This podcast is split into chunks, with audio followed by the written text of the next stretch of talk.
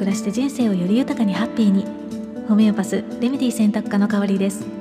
普段はホメオパシーというドイツ発祥の自然療法を中心にフラワーエッセンスハーブアロマなどなるべくお薬に頼らずに心と体を緩めて人生をより豊かにハッピーにしていきたいと思っている方のためにレメディ選びのお手伝いをコンサルテーションを通して行っています。レメディというのは本来の自分に癒して戻すもの言葉気づききっかけといった全てを表す言葉。このチャンネルではホメオパシーフラワーエッセンスといった自然療法のこと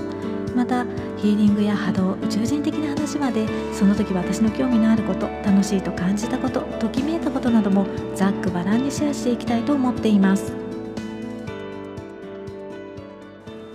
さて今日は冬至が近づいているのでこの時期に役立ちそうな心と体のセルフケアについて少しだけお話をしてみたいと思います。というのも、まあ、あの普段よりもねちょっとネガティブな感情が湧きやすくてあの体調をね崩す人も多くなる時期なのでねまずなんでねこう冬至が近づくとネガティブな感情が湧きやすくなったりとか体調を崩しやすくなるのかというところなんですけれども、まあ、ご存知の方もねあの多いと思うんですが冬至というのはあの東洋思想のねこう陰陽でいうと陰が極まって陽に転じる日なんですね。でまあもともとねこう1年で一番日が短くて夜が長い日で、まあ、日照時間もねなのでこう1年で一番少なくってでまああの当たり前なんですけれどもねあの人って太陽のエネあのエネルギーというか光を浴びていないとやっぱり気持ちも体もこうあのエネルギーがね湧いてこなくって、まあ、免疫力もね下がってしまうんですよね。でまああの、まあ、昔は冬ってあの植物はね枯れちゃうし、まあ、あの動物はね冬眠するので食料もね手に入りにくくなって、まあ、生活の不安も感じやすくなるし、まあ、病気にもねかかりやすくなるので、まあ、死に一番近い日なんていうふうにも言われていたそうです。ま、今はねこう食料の不安というのは、まあ、昔ほどではねないにしても、まあ、やっぱりねこう生命エネルギーの源になる太陽のエネルギーが減るっていうのは今も昔もね変わらないことなので、まあ、体調もね崩しやすくなるし、ま感情もネガティブな方向にこう揺れやすくなってまあまあだからかもしれないんですけれどもまあね事故がね増えたりする時期でもありますよね。まあ、とは言ってもねみんながみんなこうネガティブに引っ張られるっていうわけではなくって、まあ、普段からねセルフケアをしていて陽のエネルギーの貯金がある人は、まあ、そこまでね影響はないかもしれないですね。で、まあ、そんなねあの冬至が今年は22日なので、まあ、あの今はねその陰が極まる直前であの陽のエネルギー貯金って私は呼んでいるんですけれども、まあ、それがないとねあの結構しんどいなっていうふうにね感じている方もあのいらっしゃるんじゃないかなっていうふうに思うんですね。うん、ただね仮にこう今どん底な気分を味わっていたとしても冬至を境にねまた太陽のエネルギーが少しずつこう戻ってくるのでねうん、なのでまあそれまでの間心と体をもう太陽の、ね、光というかこう太陽のエネルギーの代わりになるようなものを使って、まあ、温めるとか巡らすバランスを整えるっていうことを意識して過ごすといいんじゃないかなっていうふうに思います。昔からゆず湯に入るっていうのも、まあ、冬至っていうねその季節と、まあ、温泉に入る冬至をかけて、まあ、体を温めてね無病息災を祈る、ね、一つの風習ですよね。で、まあ、柚子ってね岸信江さんのハーバルアストロロジーの本にも書かれているんですけれども太陽が支配性の香りでもあるそうなんですね。だから、まあ、太陽のエネルギーが不足しているので太陽に似たエネルギーを持つもので、まあ、補う。っていうところから見ても、まあ、昔の人ってねあの柚子を使って邪気を払うとか気とか血を巡らせるっていうふうに言っていたのは、まあ、そういったねエネルギー的に見ても、まあ、理にかなっていたんじゃないかなっていうふうに思います。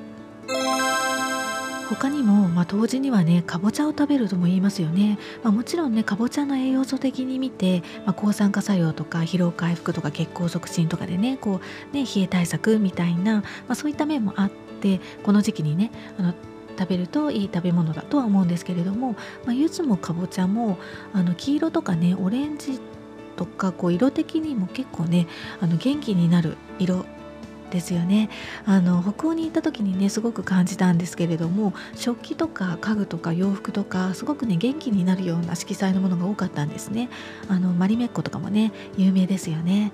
まあ、例えばこう家の中にマリメッコのクッションが1つあると部屋がねパーッと明るくなりますよね。うん、であのヨーロッパとかね、まあ、北欧とかもそうなんですけれども北の国って方の国って日照時間がねもともと少ないので家の中のものをね明るくポップなものにするとか、まあ、洋服をねカラフルなものにすることで陽のエネルギーを補おうっていう風にしているみたいな話も、まあ、昔聞いたことがあって。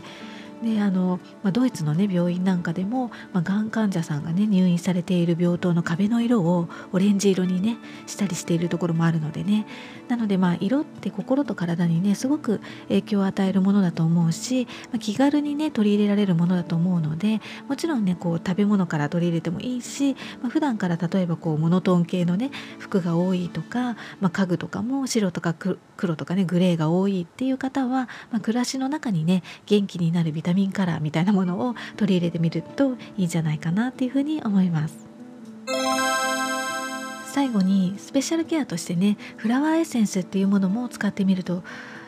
のもまあおすすめかな、うん、あのホメオパシーのねレメディーでもいいんですけれども使い慣れていなかったりとかあとは心のセルフケア。で使う時にはちょっとね注意が必要なんですね。というのも、まあ、足りないものを補うっていう、まあ、今までお話ししてきた考え方とは、まあ、ちょっとホメオパシーは違っていて、まあ、基本的にはあの、まあ、もちろんねあの使い方には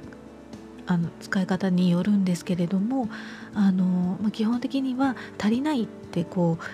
心とか体に気づかせて自力で這い上がるというかあのバランスを取る力を引き出すっていうイメージのものがホメオパシーなんですね。なので、まあ、根本的にねあのな解決につながるっていうところはあのすごく良いところなんですけれどもあのセルフケアではねちょっと難しい部分もあるのでなのでまあフラワーエッセンスの方が、まあ、植物の生きようとする力、まあ、生命エネルギーが水に転写されたものなので、まあ、うつうつとしてねエネルギーが下がっているような時のあのにはこうちょっとふわっとね持ち上げてくれるような感じなので、まあ、心のセルフケアにはおすすめです。でどんなねエッセンスがいいのかっていうのは、まあ、一人一人のね状況によっても違うので何とも言えないんですけれども、まあ、例えばまあこの時期におすすめなのはうんとまあ一番ねお手頃で手に入りやすいエッセンスといえばやっぱりこうバッチフラワーエッセンスのあの、まあ、ホーリ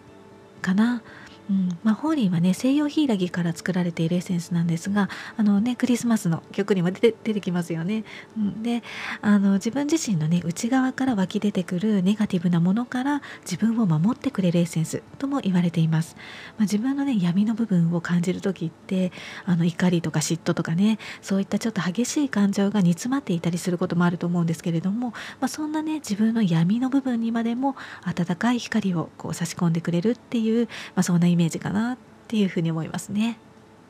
はい。今日はま冬至目前ということでこの時期に役立ちそうなセルフケアについて簡単にご紹介をしてみました。いかがでしたでしょうか？今日も最後までお聴きいただきましてありがとうございました。この配信が誰かのちょっとした気づきレメディーになりますように。メルマガやブログではレメディーのある暮らしのヒントをお届けしています。より具体的なレメディの紹介もしていますのでご興味のある方は覗いてみてくださいね。また皆様からのレターも受け付けています。この番組に関するご感想はもちろんホメオパシーやフラワーエッセンスのレメディを使ってみた体験談やこんなことにもレメディは使えるの？とかねそういったご質問など、まあ、こんな話をしてほしいなっていうことでも構いませんのでお声を聞かせていただけたらとっても嬉しいです。それではまた。